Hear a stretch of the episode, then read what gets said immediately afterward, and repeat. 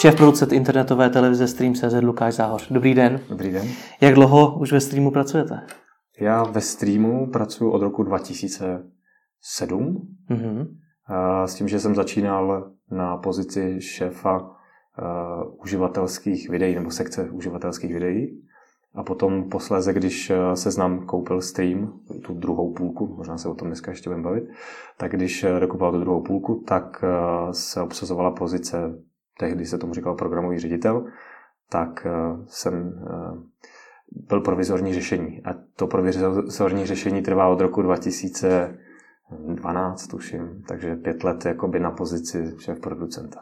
Takže jste tam nastoupil a mezi tím hledali někoho za vás, jestli tomu dobře rozumím. Eh, vypadalo to tak, že budou, pokud budou nespokojeni a myslím si, že třeba byli spokojeni, takže hmm. ne, nemám, neměl jsem informace o tom, že by se hledal někdo jiný. Jaký pro vás byl ten přechod z toho uživatelského obsahu do takhle profesionální tvorby? N- jaký byl?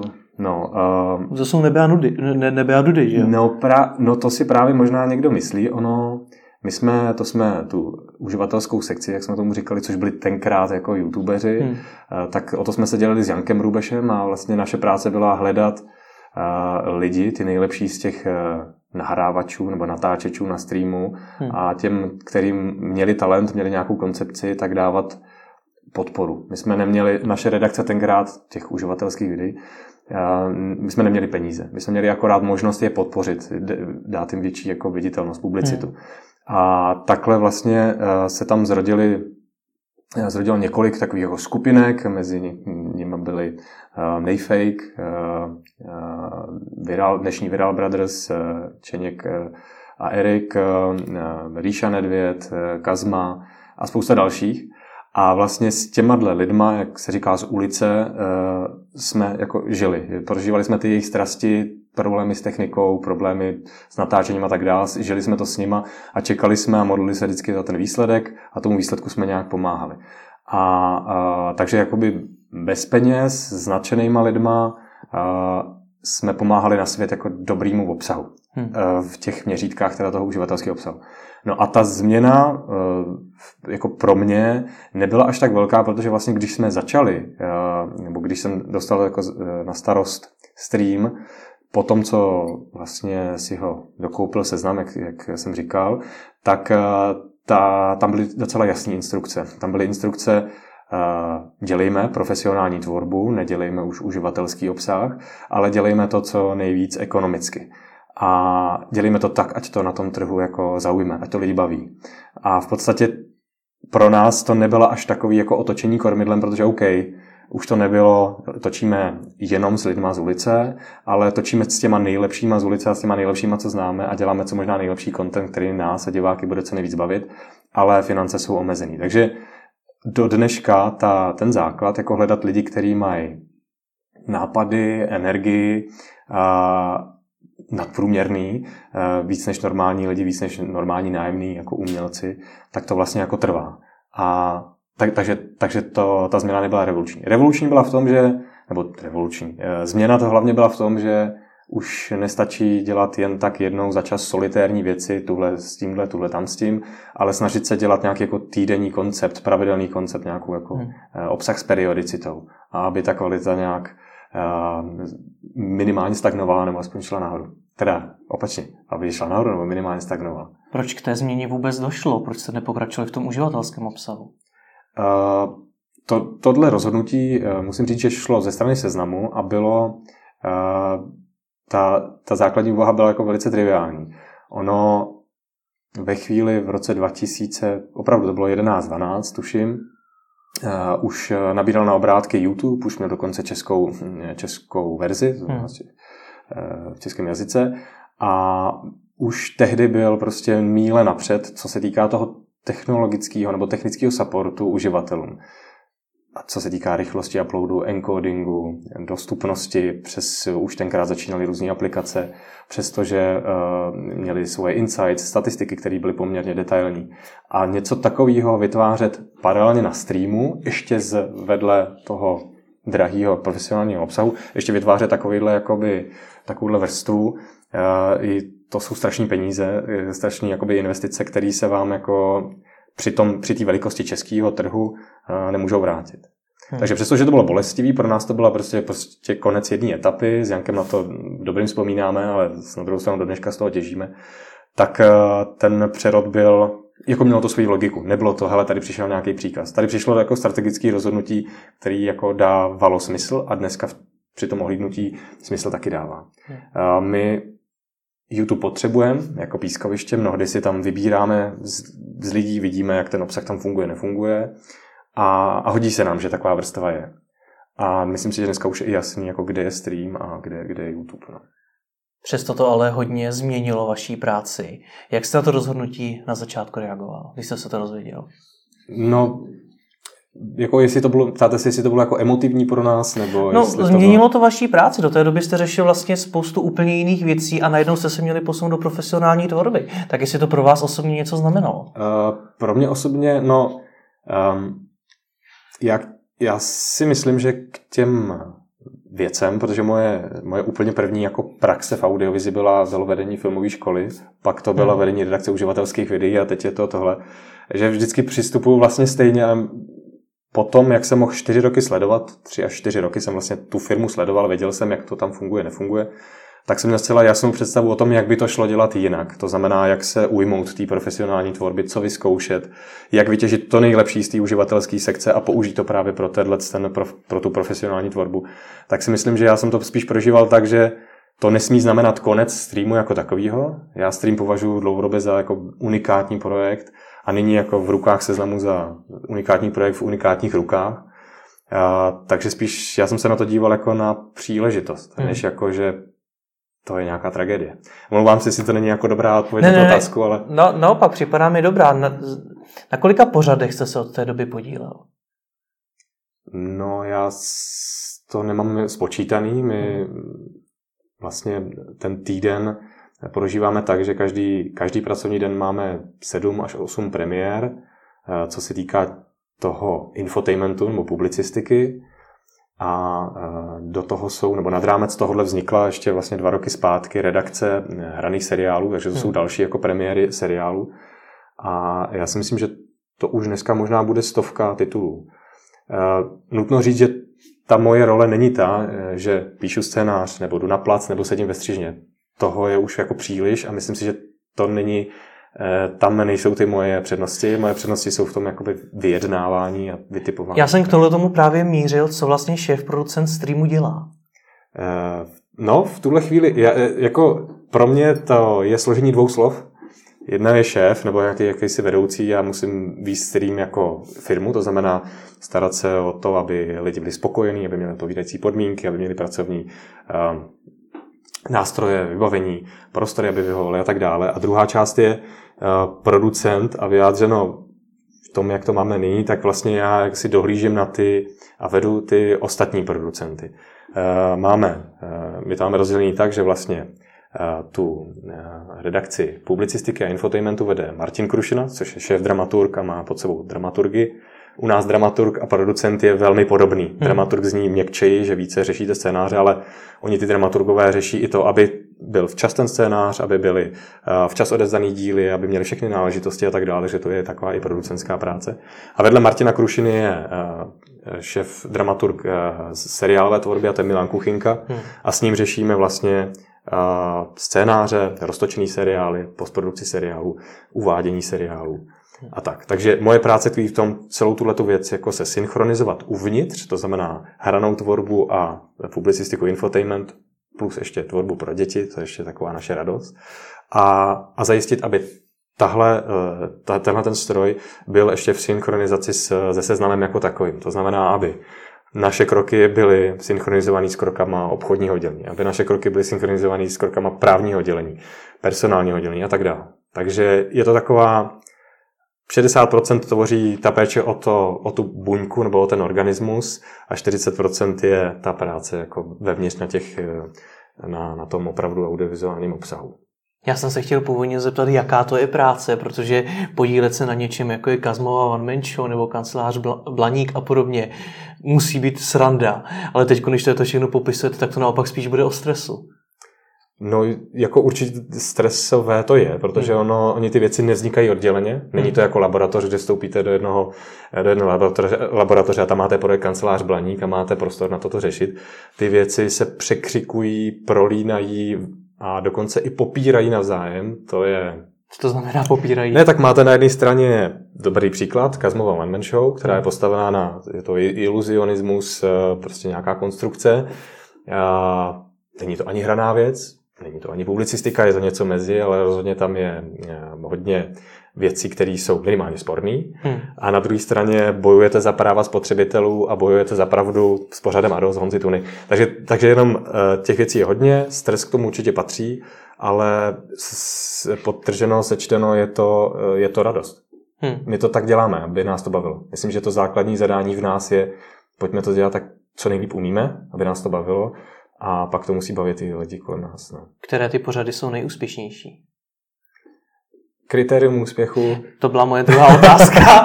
no to, na to jsem se taky připravoval, jak vy ho vlastně poměřujete, jestli penězi nebo sledovaností? Eh, no pro nás eh, je to vždycky nějaká kombinace nějakých faktorů, ale abych jako neplácal nějaký, hmm. jako, mm, nějaký uh, slátaniny. Uh, pecka je, když věc, kterou vytváříte, a nejenom, že ji vidí hodně lidí, ale když ji vidí ty správní lidé a vytvoří to nějakou akci. A, e, ať je to, a tohle má společného kancelář Blaník a dost, One Man Show, ale i například e, Dělníci smrti. A teď jsem, teď jsem vyjmenoval čtyři věci, které mají od sebe diametrálně odlišný způsob konzumace, odlišný způsob e, nebo odlišný, odlišný počty views a rozhodně je, se jedná o jiný žánry. Ale Každá z nich je pro mě úspěšná, nebo dobývání vesmíru. Každá z nich je pro mě úspěšná, ale každá z nich eh, způsobuje nějakou jinou, eh, má jinou odezvu a způsobuje jinou akci. Nejhorší jsou věci, které mají hm, dlou zpětnou vazbu od diváků, nic nespůsobí, mají nějaký jako střední views a vy víte, že, eh, že tohle není ono že to není ono ani v tom, že by to roztáčelo ty kola, že by to přinášelo peníze, ani ono v tom, že by to zbuzovalo tu zpětnou vazbu nebo měnilo svět. Je to prostě takový průměr. A to jsou věci, kterými nejčastěji vyzkoušíme, protože třeba se zdá, že to bude roztáčet ty kola, že to bude vydělávat peníze a, a zjistíme, že to je ten střed. A to jsou ty věci, které nejčastěji nahrazujeme jinýma nápadama a snažíme se, aby to bylo buď to nebo to. A jaký je mezi nimi poměr, mezi těmi, co roztočí ty kola, mezi těmi, který nebyli tak dobrý nápad? Eh, mezi tím, uh, jako jaká, hm, kolik věcí jako nahrazujeme průběžně, jo? tak asi stojí ta otázka. Uh, není jich moc, ale dělat chyby, ať už takovýhle, že to je jenom ten střed šedej, anebo že jsme něco opravdu nezvládli nebo neodhadli to naše publikum. Dělat musíme. Hmm. Tam je to klíčový. Ale jestli to je 10 věcí ročně, 20, Nedokážu říct, eh, popravdě si tu statistiku nevedu. Pro mě je důležité, aby jsme to včas odhalili, aby jsme, tomu, aby jsme to ne, ne, ne, nerozhodovali příliš rychle. Hmm. Myslím si, že hor, horká hlava někdy může být jako, že někdy potřeba trošku počkat, aby se ty věci, každá epizoda má přece jenom jiný téma a tak dále, potřebuje to nějaký čas. A aby to tam nesmrdělo příliš dlouho, pokud to není dobrý. Hmm. Já z té od, eh, odpovědi o tom úspěchu těch pořadů vlastně nechápu. Co je tím klíčovým kritériem, podle kterého si řeknete, tohle je dobrý, v tom budeme pokračovat? Jestli jsou to teda skutečně ty peníze, nebo ta sledovanost, nebo hmm. co to teda je? Je. No, kdyby to byla jedna věc, tak si myslím, že by na streamu eh, byl jenom určitý druh pořadu. A právě, že... Dobře, tak, kdyby to byly, nebo ještě jinak. Ten stream je jako organismus eh, nebo jako stroj a eh, ten, ten organismus, nebo my chceme, pokud chceme dělat eh, hraný seriály, jako nákladnou tvorbu, tak musíme na, nějaké, na druhé straně vygenerovat peníze.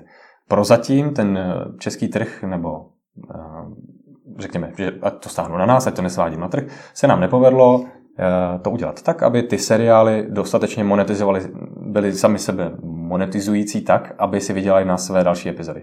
Prostě ten náklad eh, přesahuje ten možný výnos. Proto musí existovat věci, nebo menší seriály, menší pořady, které mají nižší rozpočet a jsou schopni vygenerovat spousty views a ty vydělávají ty peníze na ty video reklamě, aby bylo vlastně na tady ty nákladnější věci. Hmm.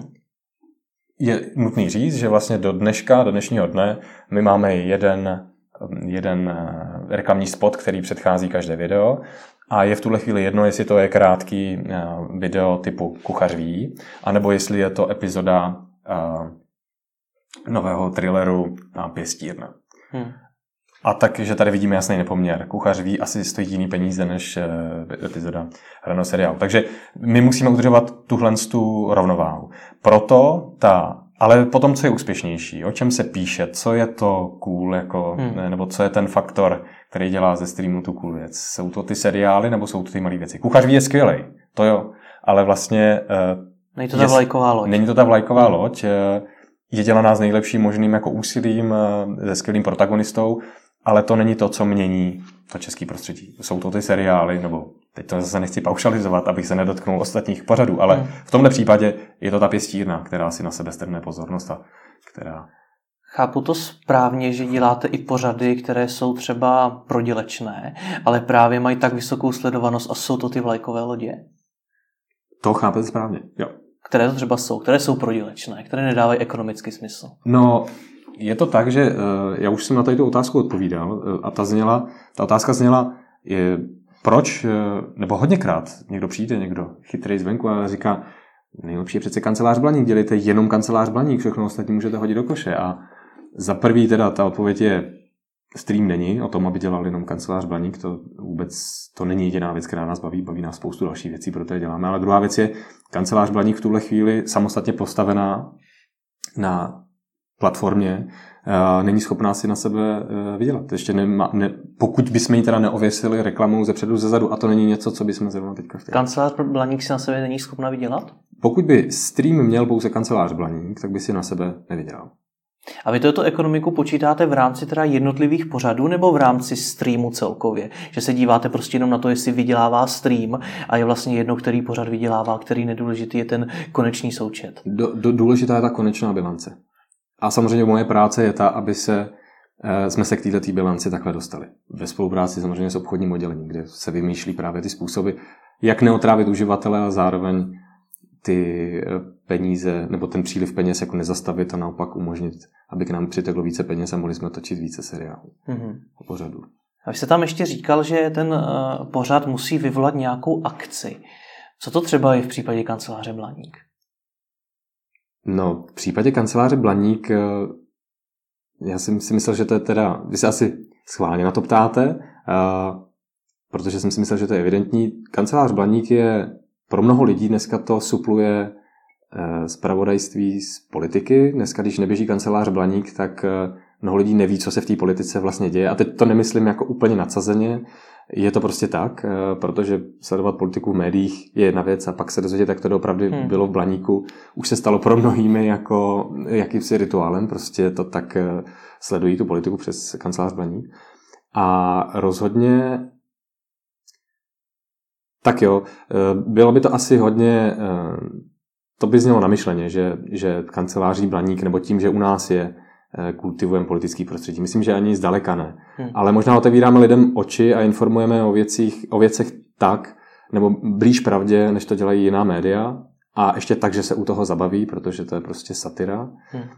A myslím si, že t- se kancelář Blaník v určitém momentě stala záchytný bod pro lidi, který třeba eh, už propadali nějaký jako skepsy, jak to tady je hrozný, tak mají aspoň možnost se nad tím jako pousmát a vidět, jak to asi možná bylo doopravdy.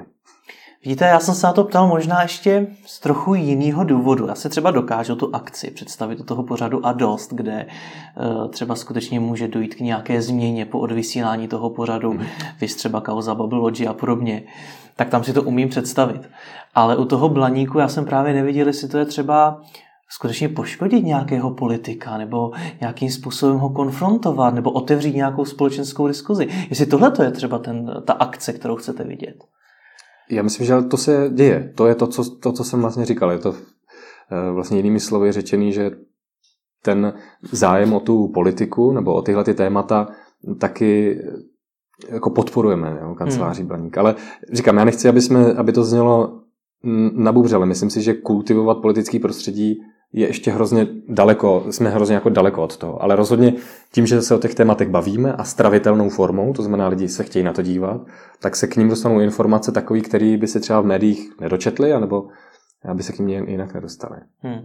A pak je tady ještě ten pořád, ta Kazmova One Man Show. Ano. Tam je to akcí co?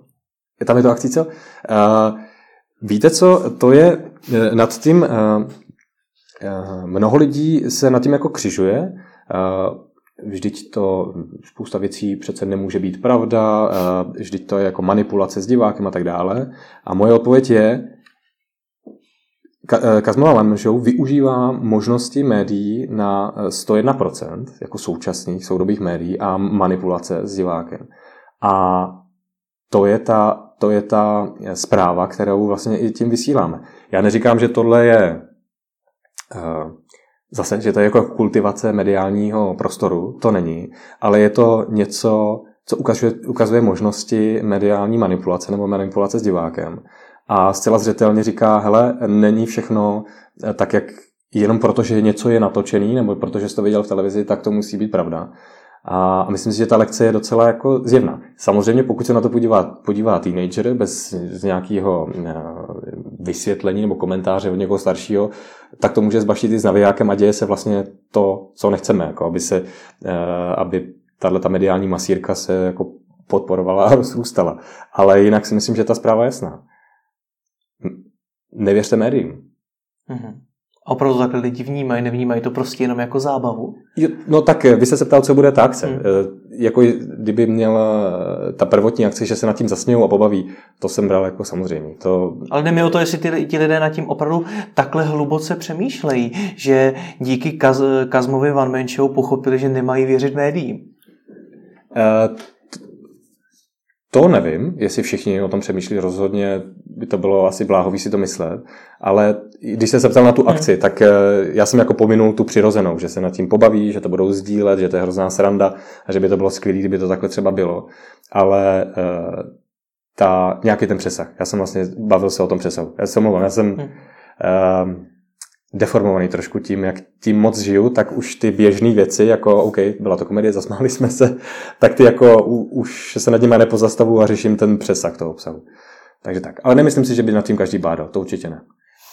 A dokážete mi říct, co ty vaše nejúspěšnější pořady spojuje, jestli mají nějaké společné znaky? Mně napadá třeba kontroverznost.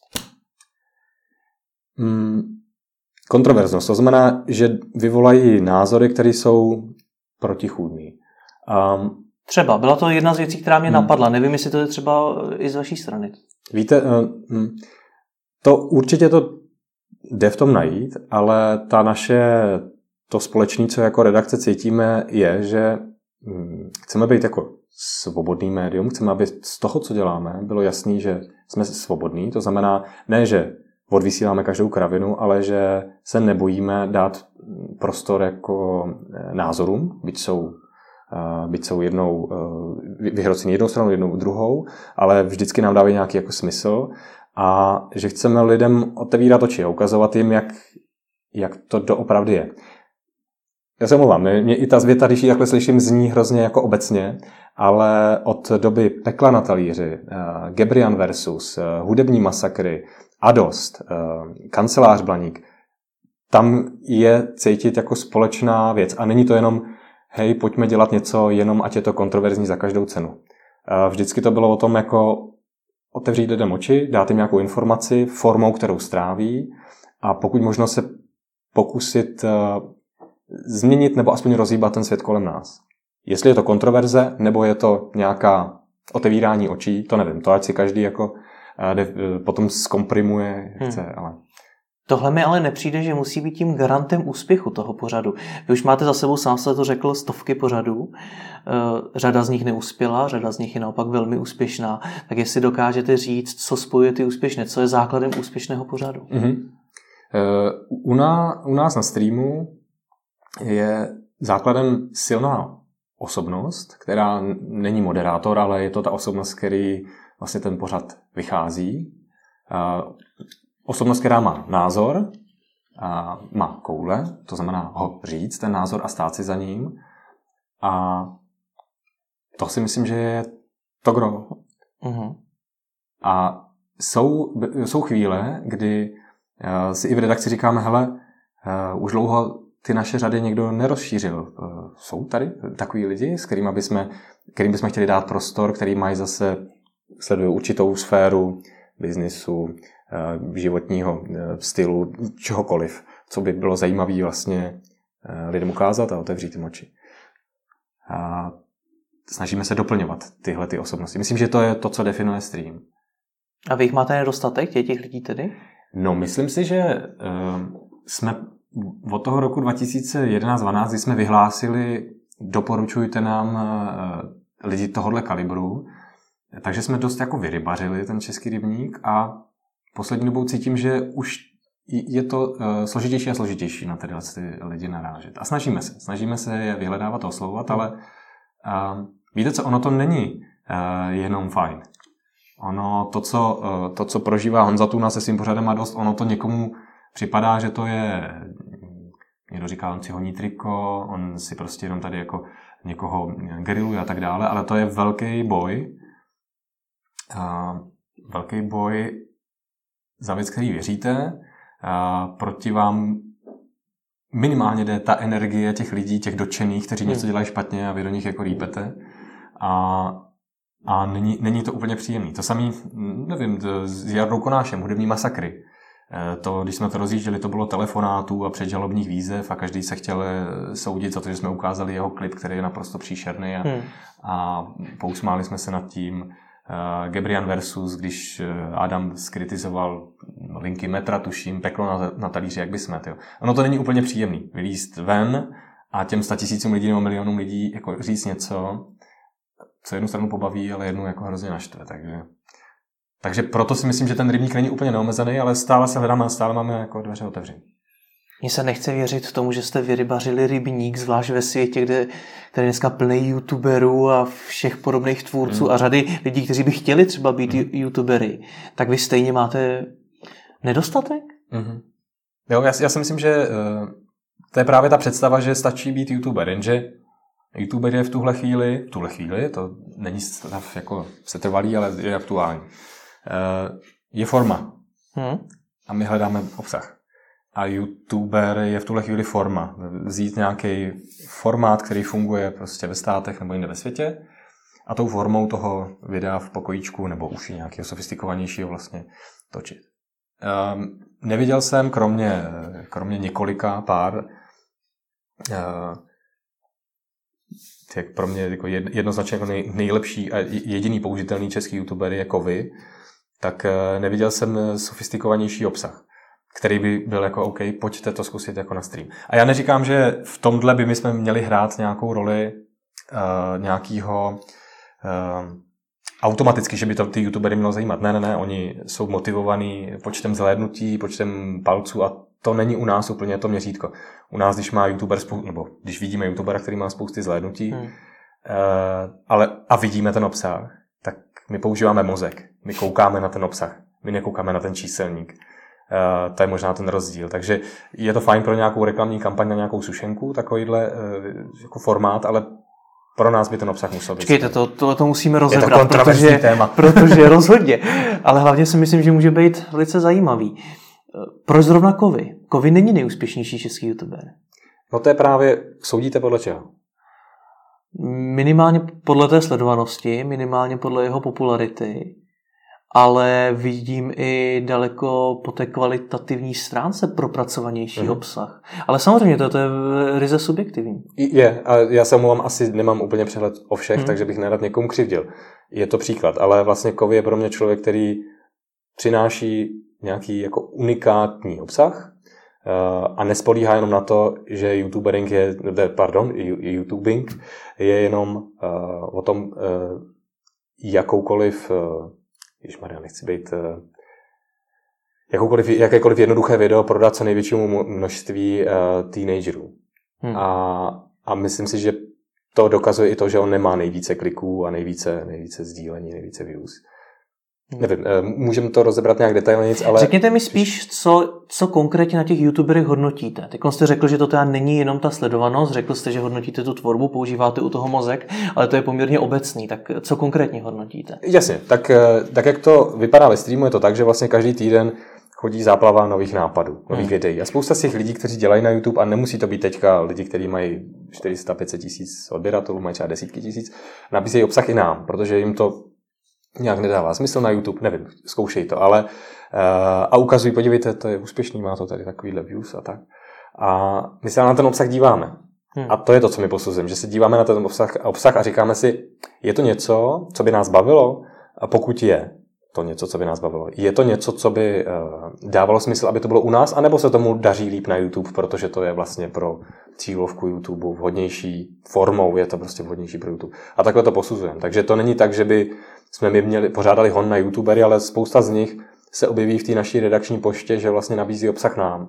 A my to prostě posuzujeme ne podle těch čísel, ale podle toho, že se na to podíváme. To je to, kde vy ale hodnotíte vlastně tvorbu jedno, jednotlivce, velmi často jednoho člověka, mm. třeba jednoho youtubera, ale ve streamu přeci jenom kolem něho může být nějaký tým, to znamená, že tu jeho tvorbu může někam posunout, jo. jestli mi rozumíte. Tak jestli hodnotíte i tu osobu toho člověka, jaký vy v něm vidíte třeba potenciál? Určitě, určitě. A to hodnotíte jak? Jaká tam máte kritéria? No já si myslím, že za prvý tam nesedím sám, když se hmm. na to hmm. díváme, sedí tam celá redakce. Co je pro vás osobně důležitý? No pro mě je osobně důležitý, aby ten člověk byl autentický a šlo z něj něco víc, než jenom, že plácá blbosti do kamery hmm. a snaží se být za každou cenu vtipný. To byl ten důvod, proč jsme se bavili třeba s Martinem Rotou, když ještě začínal vědecké kladivo. To je takový jako naučný pořad o tom, kde vysvětluje určité pojmy a tak hmm. dále. To bylo pro mě zajímavé. Nedohodli jsme se, Martin měl svoji eh, vizi. To bylo případ, kdy já jsem oslovil jeho, kdy on nám nepsal.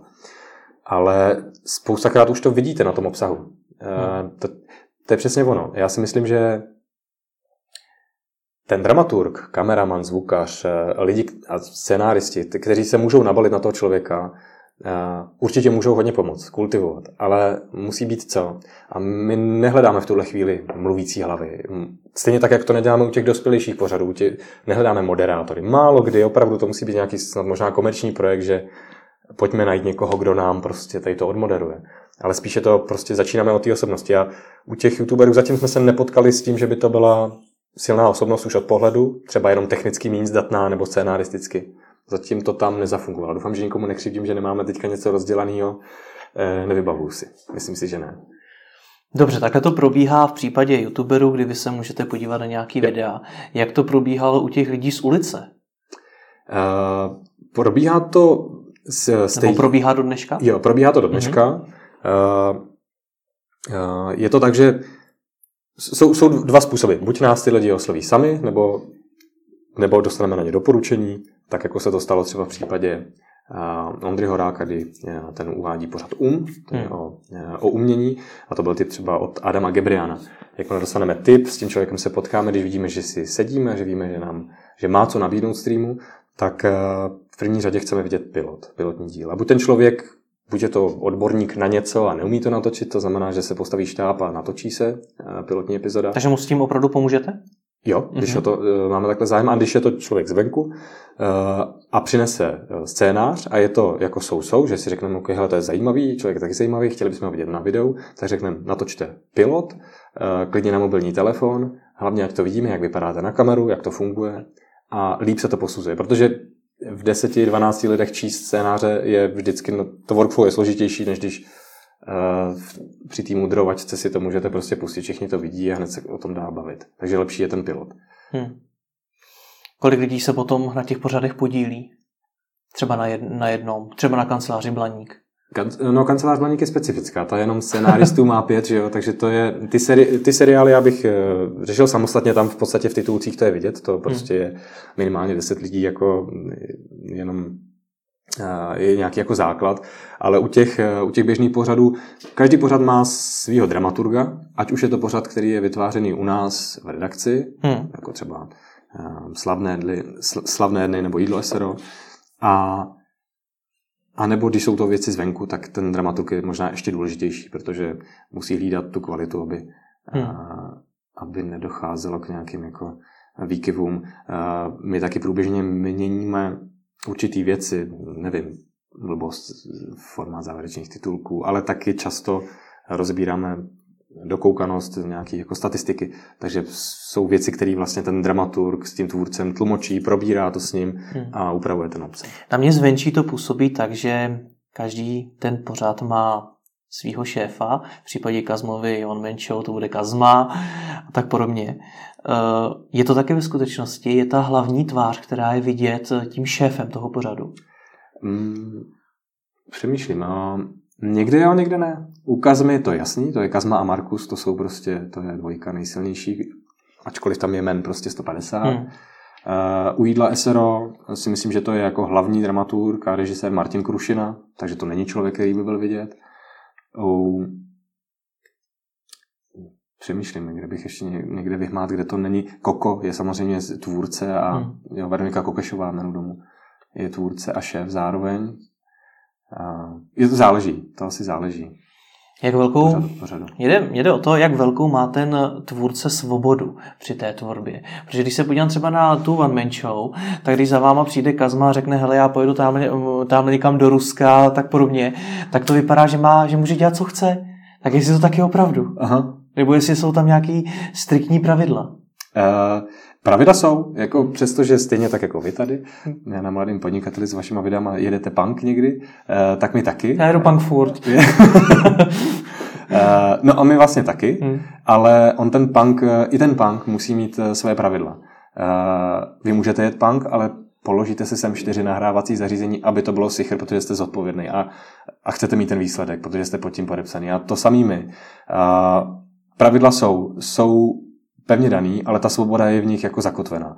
Jestli jsme narazili na strop, uh, OK, jeho párkrát jo, protože jsme pod seznam.cz a uh, ten uh, má určitý představy, ale jestli jsme se dvakrát jako dostali do nějaký jako konfrontace, co ještě může a co už nemůže jako jít ven, ale nebylo to nic zásadního. A svobodu mají, mají taky pevně daný rozpočet ty projekty, takže se musí do toho rozpočtu vejít. Neexistuje, že si vyčerpá prostě třínásobek a do, donese jedno hmm. video, to neexistuje. Ale například ta, ta, mm, ten, ten rozpočet je pevně daný a máme nějaký úzusy, co se týká uh, používání uh, uh, převzatých materiálů, používání nebo uh, používání určitých typů smluv a tak dále. Takže um, muziky a tak dále. Jste říkal, ten strop, dokážete ho definovat? Co tím stropem je? Um, Co už nemůže jít ven? No, tak já vám řeknu... Když jste teda na ten strop uh, narazili. Když jsme, uh, jasně. Já, řek, já řeknu takovou jako věc, kde jsme se... Kde to bylo těsně, jo. To je taková jako... Dobře. Uh, v minulé řadě kanceláře Blaník uh, byl Marek Daniel, nebo uh, Tonda Blaník byl ve vězení. A v jistém momentě jeho bachař Eh, si myslel, že by měl vyzkoušet eh, eh, styk dvou mužů a tu scénu tam máme. Ona není nějak jako ohavná, hmm. jsou tam vidět nahatý zadky, ale to bylo něco, co už bylo jako těsně. Protože tahle epizoda šla normálně jako na homepage seznamu. Samozřejmě to je tři vteřiny někde před koncem, jo. Ale prostě patřilo to k tomu, eh, kancelář Baník je postavená na zcela svobodných jako základech, takže i to zkousnout tuhle epizodu eh, patřilo k tomu prostě k tomu luxusu, že to je prostě svobodná věc. No. Přestože by to ne, ne, maminky asi moc dětem ne, ne, nerady pouštěli. A tenhle ten strop, jestli ho to teda přesahuje nebo ne. Dotklo se o to těsně. Dotklo se o to těsně. To očekáváte už předem, kdy schvalujete nějaký ten scénář, nebo až potom, když už máte ten pořad natočený a vy se na něj díváte? No, kancelář Blaník je ale specifická. Tam eh, jako schvalování scénářů neexistuje. V podstatě to je tak eh, rychlý proces, hmm. že se to píše a hnedka točí Aha. a postprodukuje, že eh, vidíme opravdu jakoby finální díl. Takže u tohohle ten strop tak možná jsme se s Milanem Kuchynkou na sebe po očku mrkli a řekli jsme si, hele, tady to bude asi hustý v pátek večer, ale uh, nešlo tomu nějak, uh, nevím, jako já určitě nepůjdu a neřeknu, vyskytnete to z toho scénáře. Pokud hmm. mi to uh, už rovnou se to nepříčí nějak s tím, jak já to jako vnímám. No. Je dneska něco, co na streamu chybí? Nějaký pořad, který by se vám tam líbil? Já nevím, jestli mi na tuto otázku hmm. dokážete odpovědět, hmm. ale třeba nás bude sledovat hodně lidí, kteří by takový pořad třeba dokázali vytvořit. Jo. Um, víte se, já si myslím, že to máme jako velkou spoustu před sebou a ty dveře jsou otevřené jak v té publicistice a infotainmentu, tak v seriálech, tak i v tvorbě pro děti. Hmm. Ale a to si myslelo spoustu, e, spoustu tvůrců, který, který za náma byli nebo mi psali. My nejsme ty, kdo dává ven ten nápad a hledáme pro něj realizátory. To je opravdu minimálně. Hmm. My právě oceníme lidi, kteří přinesou nový nápad. Minulý, týd, minulý týden jsme se domluvili na realizaci pořadu, který bude popularizovat oblast, kterou všichni ze srdce minimálně ignorujeme, pokud, pokud nenenávidíme díky vkusu, vkusu svých rodičů. A až se za teď nevím, jestli to bude v září nebo v létě, ale podle mě v létě, tak až se to z nějaký měsíc objeví venku, tak eh, si řekneme, jestli to bylo to, co nám chybělo. Teď budu přemýšlet, co to může být. ne, to, to, to, ono to je v podstatě eh, v tuhle chvíli jedno. Hmm. Tam jde o to, že určitě, určitě tam chybí, myslím si, že co se týká stran seriálové tvorby, tak tam jsme absolutně otevření jako jakýmkoliv námětům. I proto jsme vlastně dělali tu scénaristickou soutěž. A co se týká infotainmentu a publicistiky, tak tam taky ještě není, jsou všechny oblasti pokrytý. Jenom hledáme ty lidi, ty protagonisty, z kterých to opravdu jde, který to oblast opravdu řeší. Může to být sociální nějaká politika, můžou to být nějaký další spotřebitelské věci, můžou to být uh, problémy ze zdravotnictví. My jsme v podstatě, a dost už je dneska vyčleněný, nebo ne vyčleněný, ale vymezený, nebo nastavený hodně na potraviny, spotřebitelská, spotřebitelský témata týkající se potravin. Ale máme eh, historii, kdy jsme vlastně se snažili pokrývat i kvalitu českého školství. Jmenovalo se to eh, Vší ve škole ten pořad. Eh, hmm. Spolupracoval na tom i Tomáš Feřtek. A bylo to, vycházelo to z toho, hele, to školství je to hrozný, všichni máme děti, říkáme, jakým je to stavu, pojďme tomu nějak pomoct. Dělali jsme to. Dlouhodobě víme, že tady jako je v havarijním stavu zdravotnictví, zemědělství. Tady je tolik oblastí, který, hmm. kterým se jde věnovat a ukázat lidem, jak to opravdu je. Mají nějakou informaci z médií, ale třeba je to všechno jinak, třeba tomu můžeme nějak pomoct. Takže tak. Proč mám být ale na streamu a ne na tom YouTube? No, děláme všechno pro to, aby to bylo kvůli tomu obsahu. Kvůli našemu obsahu, že je lepší, než je na YouTube. I na YouTube je dobrý obsah. Ano, ano, protože tam je obsah celého světa, hmm. ze všech televizí, filmy a tak dále. Měl by to být obsah, který tam není. Já vím, že to zní triviálně, ale musí to být skvělý obsah, který nikde jinde není. Hmm. Pak to dává smysl, abyste byl na YouTube a možná vlastně do budoucna ani nebude nutný, abyste šel na stream, protože náš obsah stream je hlavně producent. Třeba bude obsah eh, streamu ve větším rozsahu, než je jenom teďka Honest Guide Janka Rubeše a Honzy Mikulky. Třeba toho bude víc na YouTube. Nevím, já osobně si myslím, že to by ta budoucnost měla být, aby jsme byli na všech platformách. Ale stejně nerozumím tomu, proč má být na stream a proč si nemám natáčet sám na YouTube. Jo, takhle, jako tvůrce. Ano, Aha, pardon, ano, já jsem myslel, že se ptáte jako, jako divák. No právě jako, jako tvůrce. Tak proč mám být na stream? No, tak eh, proč, jako co to, co to vlastně, co je k nám uh, tvůrce láka? No, něco to být musí. Uh, myslím si, že to je možná společnost těch ostatních pořadů, že to je možná, ta kvalita už je z toho znát. A já, jak říkám, já nechci, aby nic z toho znělo na bubřele. My nejsme na konci cesty a myslím si, že ještě pořád máme co zlepšovat. Hodně. Hmm. Ale možná ta společnost těch dalších pořadů, který jsou skvělí, tak má určitou dostředivou sílu. Ehm, mně by se to líbilo sobecky, kdyby i bylo znát, že být youtuber je jedna věc a až budu velký, tak budu jako Kazma je druhá věc. A aby to znamenalo, to jde ale jenom na streamu. Nevím, jestli Teď až budu velký, tak budu jako Kazma. Jo, teď myslím, dneska jsem youtuber, dělám na YouTube, ale až budu velký, tak chci být jako Kazma. To znamená, aby to znamenalo jakýsi krok výš. Jo. Jako dřív jste točil pro kabelovku a, a pak jste chtěl být v televizi, nebo tak. Hmm. Pojďme ještě, ještě k těm penězům. Hmm. Kolik jeden pořad stojí? Kolik je ten rozpočet? No to já nemůžu říct, no. A jak, to, jak na to odpovědět tak, aby jsem vám dal nějakou uspokojivou... No, protože já, když se podívám třeba na tu One Man Show, mm. kde tam kolikrát Kazma přímo má, kolik za to utratil. Samozřejmě vím, že to do značné míry určitě nebude pravda tak by to ale minimálně připadá, že to bude stát miliony. Mm. Tak jaký je ten rozpočet reálně na ty pořady? Je, tom, bohužel v tomhle tom já musím respektovat, co si přeje seznam, to znamená ne, neříkat ty jednotlivé čísla, ale co určitě komunikujeme je, že rozpočet jenom na pořady jsou desítky milionů hmm. korun ročně. Hmm. A to tak odpovídá, když se na to člověk i podívá, vidí ten rozptyl, vidí počet eh, těch hraných seriálů a, a poskládá si informace, které venku už jsou, nebo hmm. jsou od podobných produkcí.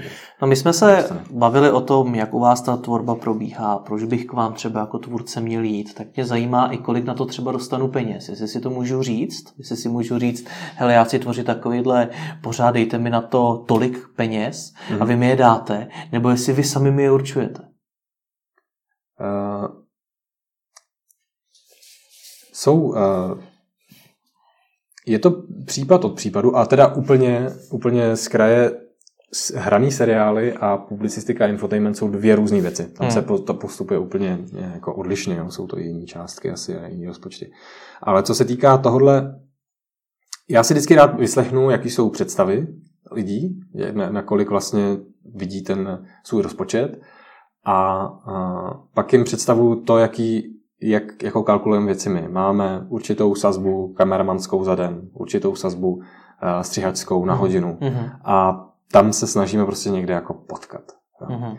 A musím říct, že pro většinu lidí, kteří k nám jdou, a to taky trvá od toho roku 2012, je, že na stream se nechodí si vydělat ty peníze. To, a ani to nemám rád, když jsme potom v té situaci, hele, tohle je ta zakázka, my spolu děláme něco, co má mít nějaký přesah. A to, že my na to vydáme peníze, tak pokryje ty náklady, které vy s, s tou výrobou máte, ale vy tím získáte mnohonásobně víc, než tady tu tisíci korun do, do, do ruky. Vy získáte prostě desítky tisíc views, nebo stovky, nebo miliony views, který vám akcelerují váš biznis, nebo působí jako sekundární nějaká marketingová kampaň na to, co vy vlastně jste, na tu vaši tvář, co děláte a tak.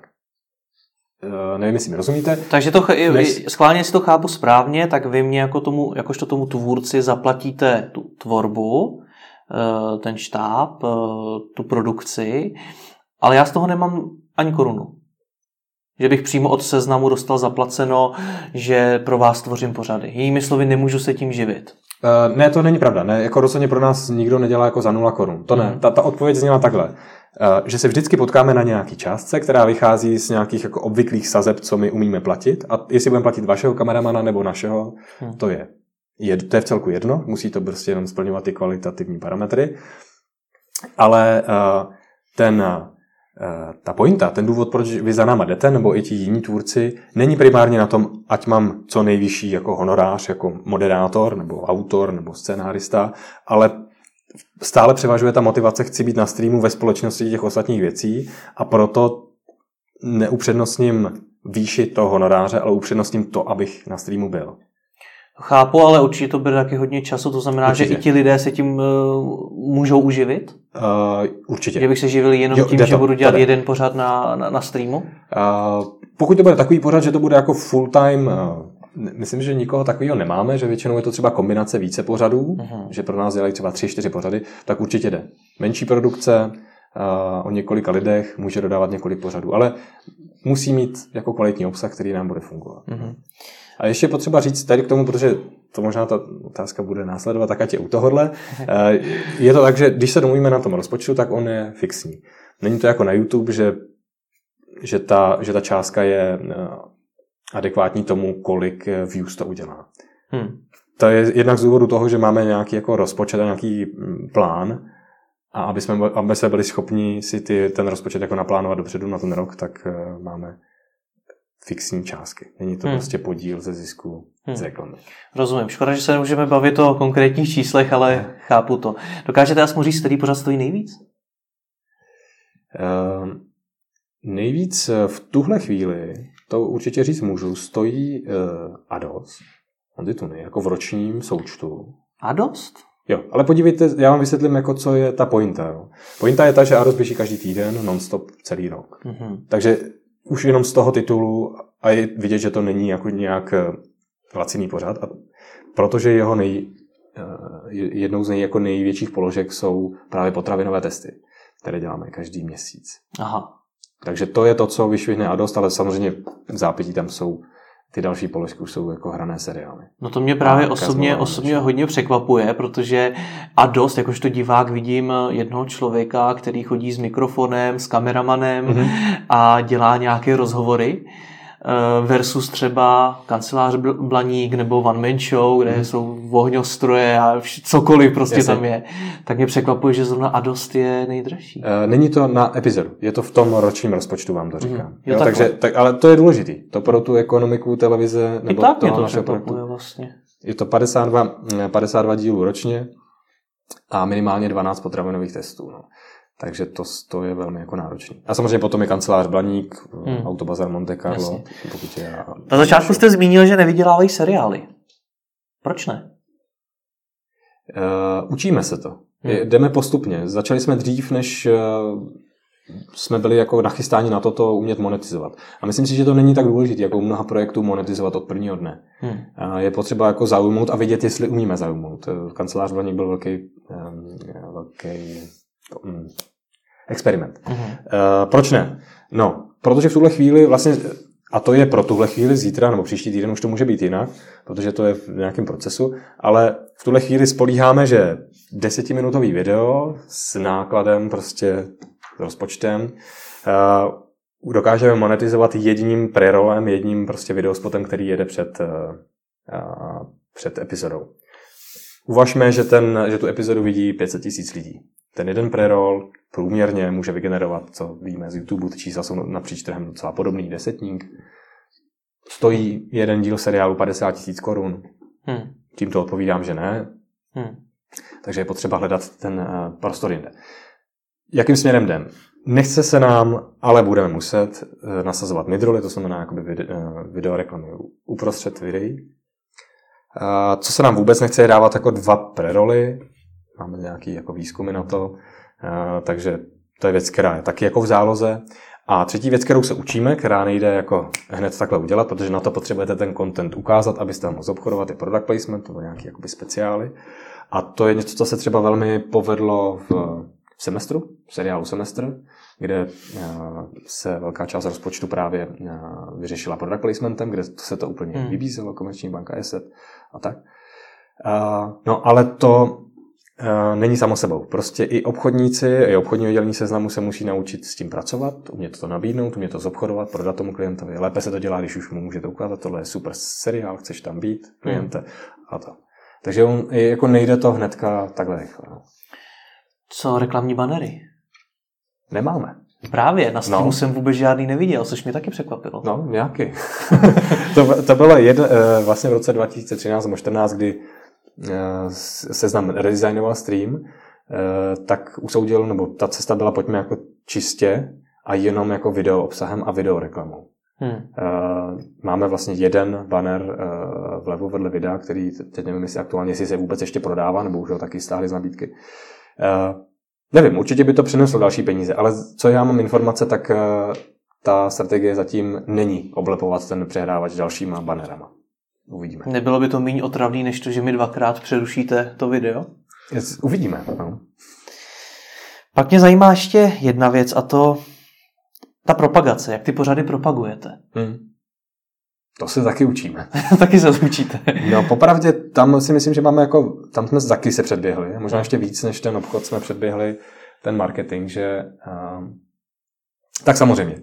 Eh, homepage seznamu přináší streamu 80% um, 80%. Jo. Homepage seznamu je velká a ono cokoliv v porovnání s ní uh, se bude pohybovat v jednotkách procent. Takže my máme nějakých uh, 15% jako direktů, 5-6% uh, jsou, jsou jako sítě.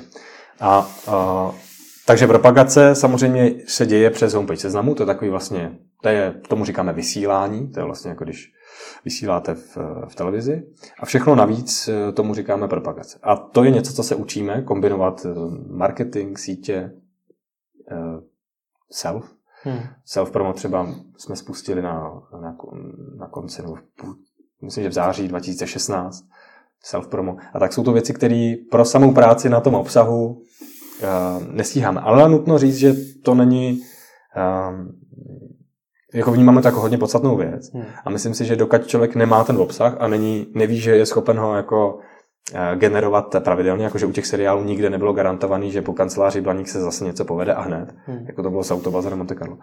Tak není čas na to jakoby vymýšlet tu komunikaci. A vzhledem tomu, že nás je málo, nás je tam prostě jako nevím, 8 jako ve streamu, tak a plus ty oddělení vlastně třeba ten marketing a tak, to je součástí seznamu, takže to je docela náročné na tu hmm. komunikaci a učit ty lidi, kteří propagují služby, aby se naučili propagovat obsah, je tak složitý, to prostě jsou to lidi, to jako hmm. nějaký čas zabere.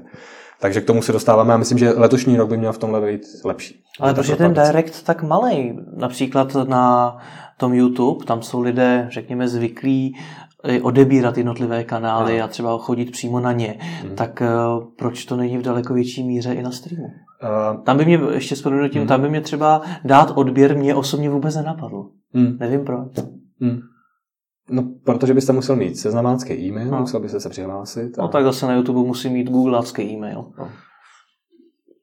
No nicméně tím, tím odbíháme od té hmm. otázky, proč, proč ten direct není větší podle Hele, uh, ten, ono, jak, jak to říkám, jako cokoliv v porovnání s homepage seznamu, i když nám se podařilo navýšit meziročně directy třeba o 1-2%, hmm. což je strašně velký, jo, ze 13 se posunou na 15, tak eh, je to pořád z 13 na 15 oproti té obrovské mase těch 80%. Hmm. To znamená tam, a i, i sítě, když my zabereme prostě třikrát víc, tak se vyhoupnou já nevím, jo, jako na nějaký číslo, který bude pořád hrozně malinkatý v poměru k tomu seznamu. Ale proč je málo direktů? Já si myslím, že je to proto, že tu eh, propagaci na, na sítích a ten self a marketing obecně neděláme ještě dobře. Jak upřímně myslím si, že si to ten obsah zaslouží daleko sofistikovanější přístup, tak jako řešíme dlouhavě scénáře, eh, obsazení, postprodukci a vůbec provedení těch seriálů, tak musíme řešit scénář toho marketingu. A to je to, co by letos už mělo jako být. Sorry, prostě nestíháme všechno. A uh, a, ale ještě hm, zatím YouTube tam je taky jako zajímavá věc. Ono z těch uh, subscriberů taky není ten výnos tak velký jako z toho doporučovacího systému, který jako na YouTube funguje velice dobře. Hmm. A takže ono, kdyby se vyply uh, subscribeři nebo, nebo ten doporučovací systém, tak by, já jsem, teď nevím, kdo ten výzkum dělal, ale ty čísla byly velice zajímavý a um, nebylo, nebylo to jednoznačně ve prospěch těch subscriberů. Myslím, že to není jako automaticky ta metrika, která vám zajistí hmm. uh, ten, ty diváky. Ale zase na, jako na, abych uh, nás jenom nechválil, což myslím, že nedělám teda, uh, tak třeba ty odběratele u nás fungují, lidi klikají, jako zejména lidi, kteří chodí na homepage seznamu, tak seznamácký e-mail mají, ale my je v tuhle chvíli se jakoby obáváme spamovat mailama, takže jako vlastně maximálně, když máte aplikaci v mobilu nebo v iPadu nebo tak, tak vám chodí notifikace, ale nechodí vám e-maily. To je něco, co se znám v tuhle chvíli jako nechce dělat. Jako spamovat. Dobře, vy jste řekl řadu věcí, ve kterých jste dneska slabší. Jak bude podle vás stream vypadat za tři roky, za pět let? No, to je taková podpásovka, že? Eh, já můžu říct, co bych si přál, aby jsme, mm, aby, aby, jak, jak, by měl stream vypadat. No. Já, já, to nevím. Myslím si, že jako technologie to ještě ovlivní a vůbec jako vývoj na českém internetu, jestli uh, tak. Takže k tomu, co dělám já. Uh, za tři, za čtyři roky budou to další skvělé seriály s do dneška netušenýma s netušeným obsazením a formou. Myslím si, že se dostaneme ještě dál, než teďka jsme. A budeme experimentovat s vysíláním tak, že nevím, baví mě idea seriálu, na který se můžete kouknout jenom jednou a pak zmizí. Baví mě idea vysílat epizody pospátku. Všechno, co vlastně dneska si zkoušíme pěstírna, jedeme od nultého dílu, poměrně dlouho týzujeme. A baví mě objevovat ty způsoby, jak vlastně těm lidem ten obsah udělat co nejlepší a naservírovat ho tou formou, aby je co nejvíc bavil. Hmm. A to si myslím, že tam jako minimálně dva, tři roky eh, nás ta práce čeká, plus marketing, plus obchod a tak dále. Všechny ty slabiny, které jsem dneska vyjmenoval. Ale nemyslím si, že by a, a možná, to, možná to souvisí s tím, co jsem vždycky dělal. Já úplně nevěřím, že nám technologie za ty tři roky udělá úplnou jako revoluci v tom, že, že budeme chtít mít za každou cenu seriál, na který budete muset mít jako brýle na virtuální realitu. Myslím si, že ještě jako máme co nabídnout nebo co vyvinout v rámci klasických jako kinematografie, klasických jako seriálů. A že ta technologie nebude úplně to, co... To bude vždycky jenom formální věc. Nebo aspoň tam, kam dneska vidím. Ale uvidíme, no. Tak vám děkuji za rozhovor. Díky moc.